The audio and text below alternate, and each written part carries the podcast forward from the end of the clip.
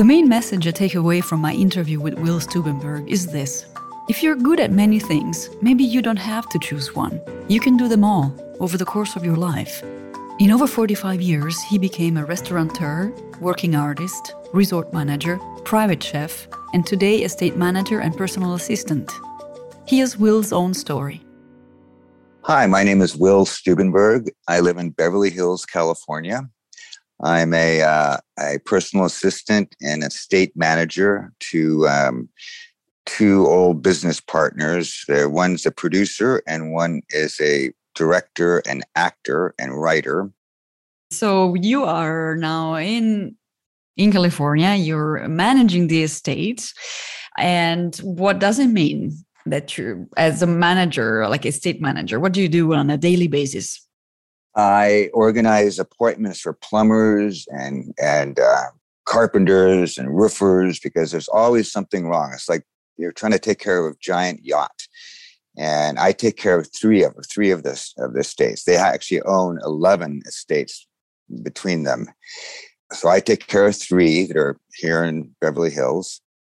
So it's about yeah making sure basically that everything runs uh, smoothly. Everything runs because it's you know they're they're old they're old estates and there's always problems and so mm. I kind of run all the um, make sure that you know nothing leaks and you know electricity is working or the there's always you know you always have to you know get a plumber out to rotor rooter the you know the pipes because the the roots get in and clog everything up and so it's you know it's constant maintenance Okay. And then, I mean, like anybody hearing uh, the story right now would think, oh, it's easy. I'm going to also be an estate manager. But how do you actually land a job like this? You must have a good network. You know, it's not easy to work for Hollywood or at least for the, you know, celebrities. No, because they're, they're all in, very entitled. And most of them, you know, don't ever want to spend a dime on anything. You know, they're difficult, difficult people to work with. But if you show that you are, um, you know, you can be trusted, you know, just honesty, being straightforward. Even if you tell them bad news, you have to tell them bad news, and then they get yell at you. I said, don't yell at the messenger. You just have to uh, persevere and be, um, and you know, make sure that you, you know, that they have an ally. They feel like you're loyal, you're an ally, and you know you can be trusted. So now I've I've um, I was basically started just taking care of you know one place, and then I ended up taking care of ended up taking care of three places now. But I'm also uh, Roger's personal Roger Cameras, his personal assistant, as he's getting a little bit older, and um, he's got all these you know legal issues he's always dealing with, and um, so I'm basically his personal assistant. Take photographs of things, email, do a lot of computer work for him, do you also get to um, cook for them? Because in your previous life, you were also a caterer and personal chef. Maybe once a month, I'll I'll make uh, I'll make a big dinner for Roger, and he you know he's he's basically likes prime rib or you know steaks and stuff. I'll make him you know nice pasta dinners or you know some nice big thing he can take home and he can eat for a couple of days. He likes that talking about reinventing yourself you were for well, that's because i know your history. Uh, for 42 years you were in the food business. And so that has very little or nothing to do with the state management which is has been more like the last uh, few years of, of your life. How did you start your your food business? What did you do?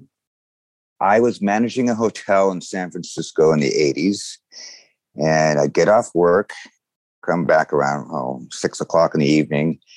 And my roommate had a small social catering business. And he was getting ready to go out to do a dinner party, a sit down dinner for maybe, I know, 12 people. And I'd come home, I'm kind of tired, and I just want to sit around and have a beer and, you know, watch TV. And he said, Well, instead of doing that, why don't you come out and wash dishes and, and, and help me? I'll pay you $5 an hour. And I said, okay, I'll do that. So, you know, so then that means I get get back around, I don't know, midnight, maybe one o'clock in the morning after everything's done. And I'm tired, but you know, I made a little extra money. So I kept doing that. I kind of liked that. And he was a chef and he and I started picking up on things and I started, you know, doing the prep work. And then all of a sudden I'm cooking and all of a sudden, you know, I'm going out on parties and doing everything by myself. So uh, I just kind of learned from ground up. I learned how to cook and, uh, and I became, you know, not really good at it. You know, took some lessons here and there. And when I see something that's interesting and I can, you know, make a, you know, a little bit of money, I will, I'll try. I'll say, hey, I'll learn that, and I just will do it. And I got quite good at it. And one thing led to another. Somebody in San Francisco heard that I was a really good chef, and they were working on a movie, or so they said, "Hey, we need a we need a chef to you know to help you know because we've got 200 extras." So I said, well, "Okay, I'll try that." And so I that started my motion picture catering career, and uh, it was kind of by accident, but it worked. And uh, all of a sudden, I was invited to do other movies, but now they were down in Los Angeles. So I had to move from San Francisco down to Los Angeles. And a funny side note uh, my first movie was a movie with uh, Robert Downey Jr. and James Wood uh, called True Believer. And I was shot in San Francisco.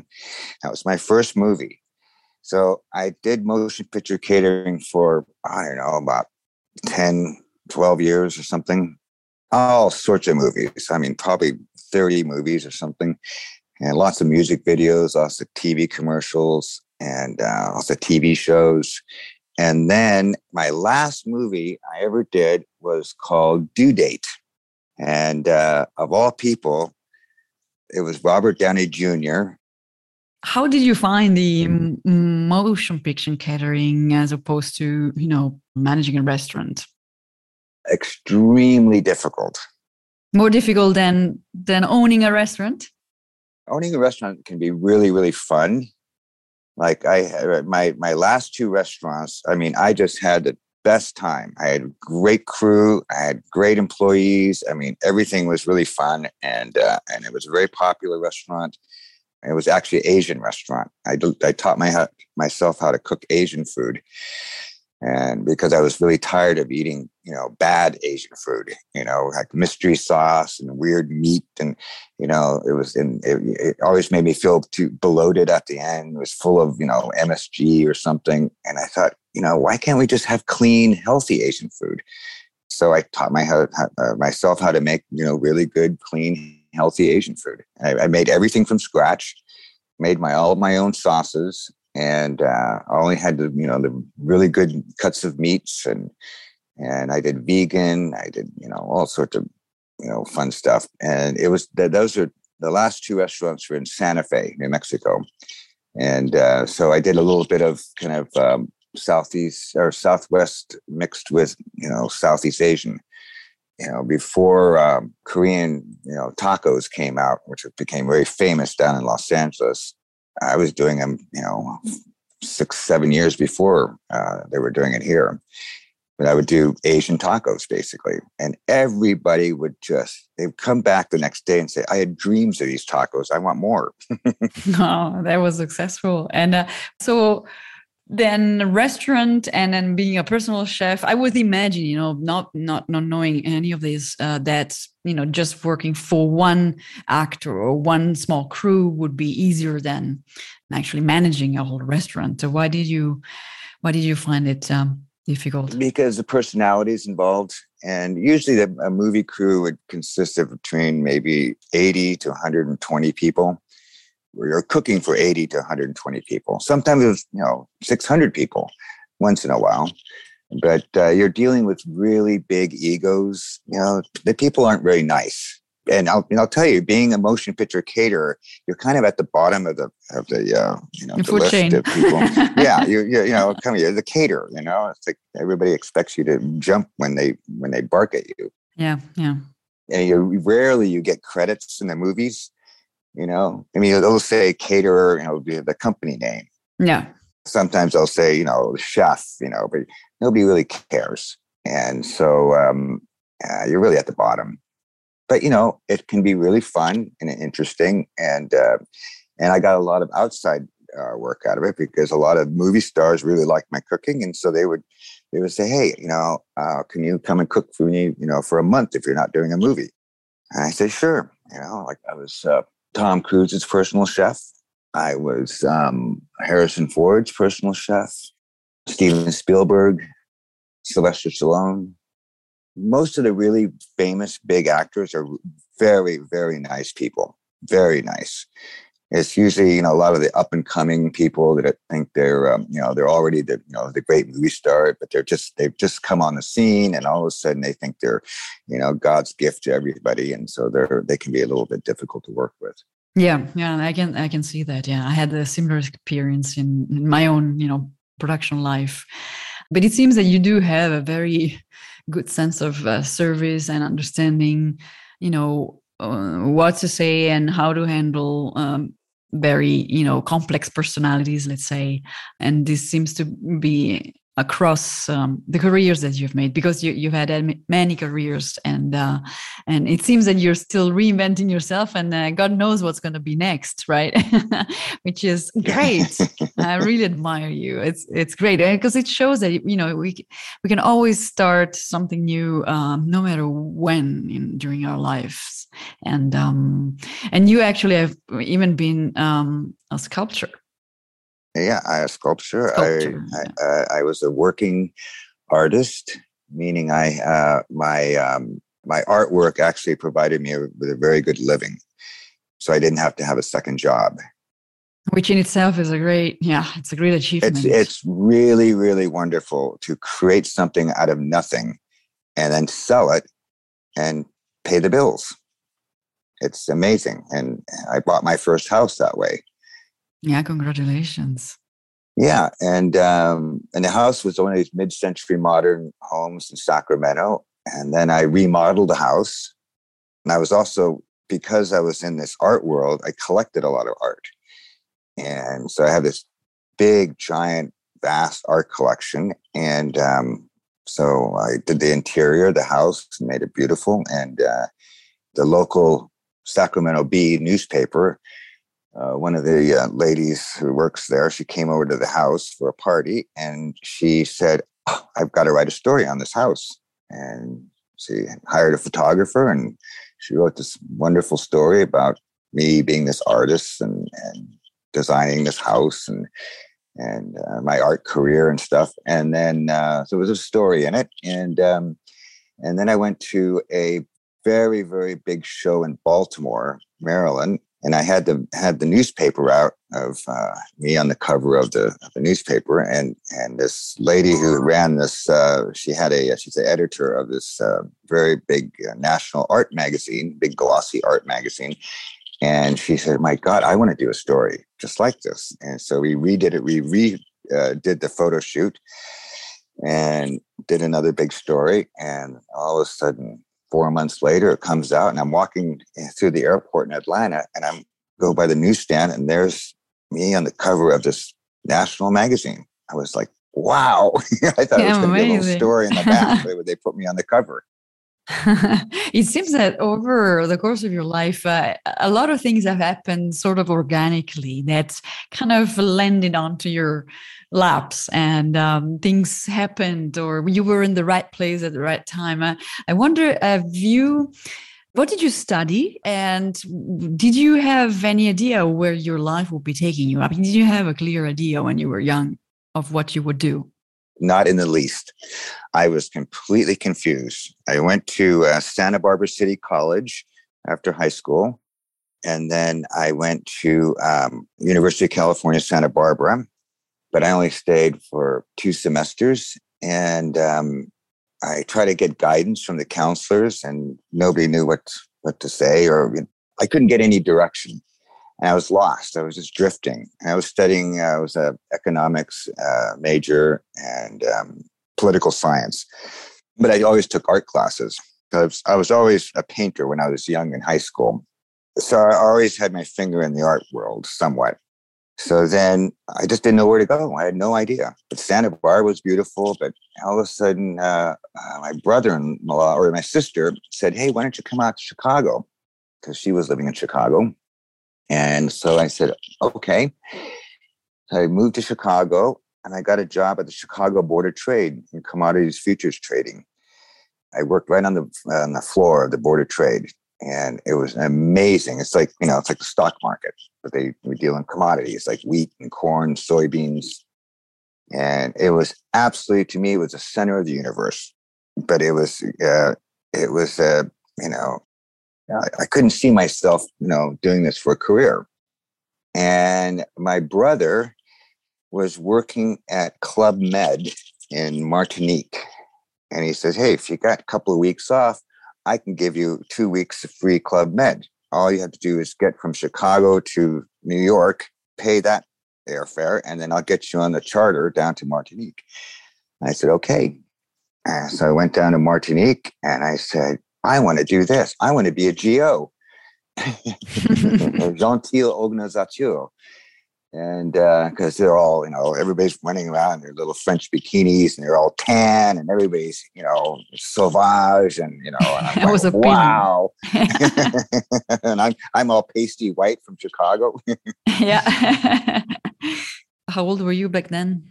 I think i was about 23 or 4 and then my brother said hey i can get you a job. You have to move to eleuthera eleuthera bahamas at the club med in eleuthera. And i said okay I'll do it. I quit my job at the Chicago Board of Trade, downtown Chicago. And all of a sudden, I, I go down to the Bahamas and uh, I become a GO. no way. When they say, well, you know, what, do you, what can you do? And I say, oh, I can sail on this. You know, I, have been sailing since I was a little kid. And uh, first, they made me land sport director, director of Sport uh, uh, land sports, whatever that means. But I took people out on, on, jogging trips around the beach and stuff, and frisbee and and softball and you know stupid stuff like that. It was kind uh-huh. of boring. I wanted to get in the water, and so uh, they said, "Well, we have an opening for a sailing instructor." I said, "I'm your guy. Let's do it." So I became a sailing instructor, and then I got a contract and, and they sent me to after I was finished with the uh, the Bahamas, and they sent me to uh, the west coast of Mexico, Playa Blanca, Mexico, about an hour and a half south of Puerto Vallarta. First of all, I couldn't speak Spanish. I'd n- never been to Mexico. I had no interest in going to Mexico. I got down there and I was in heaven, you absolute heaven. fell in love, and they made me the uh, chief of snorkeling. okay. snorkeling. chief of snorkeling. But by by doing that, I learned how to free dive, and uh, I became I, I, actually held a Club Med record for the for the deepest dive on you know just with uh, one breath of air. This is at that time. At that time, you know, free diving, nobody knew it. You know, it was kind of you know, if you didn't know what you were doing, you're probably going to die doing it.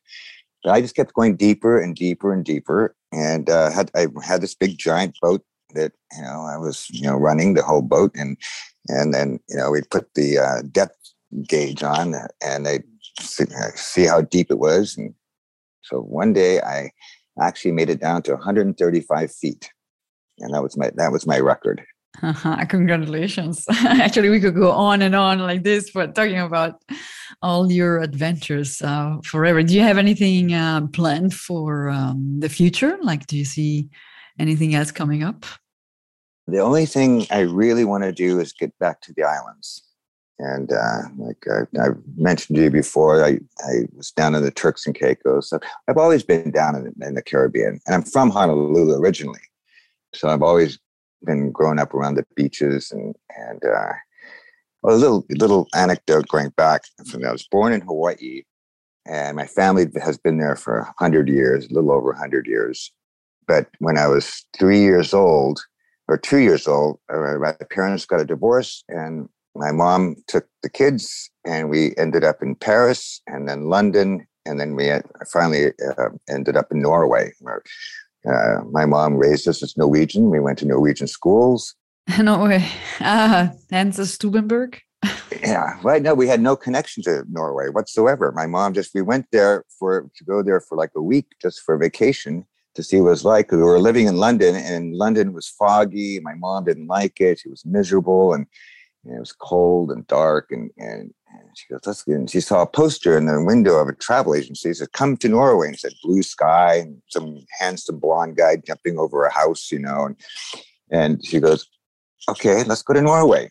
So we got on a, on a, on a steamship from, uh, uh, what's that, northern port city. But anyway, and so we ended at Newcastle, left Newcastle, and it was like an overnight journey. And we ended up in Oslo. And my mom got off the ship and she said, we're home this is where we're going to live. She immediately fe- immediately fell in love with it, and then we actually moved to a little ski village, Geilo, up uh, north of Oslo, and lived there. And it was wonderful, absolutely magical place to grow up.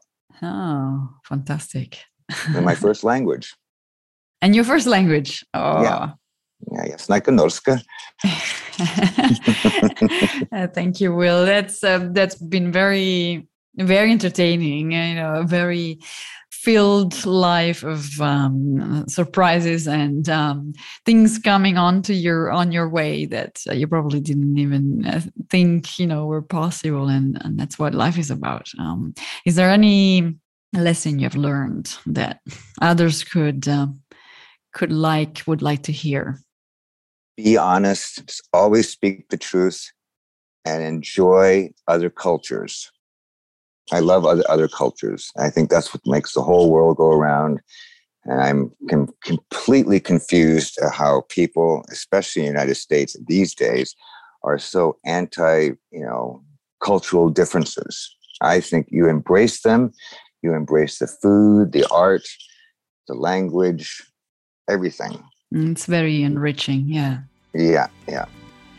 I think that each of us creates his own professional reality. We're often molded by what the educational system expects from us.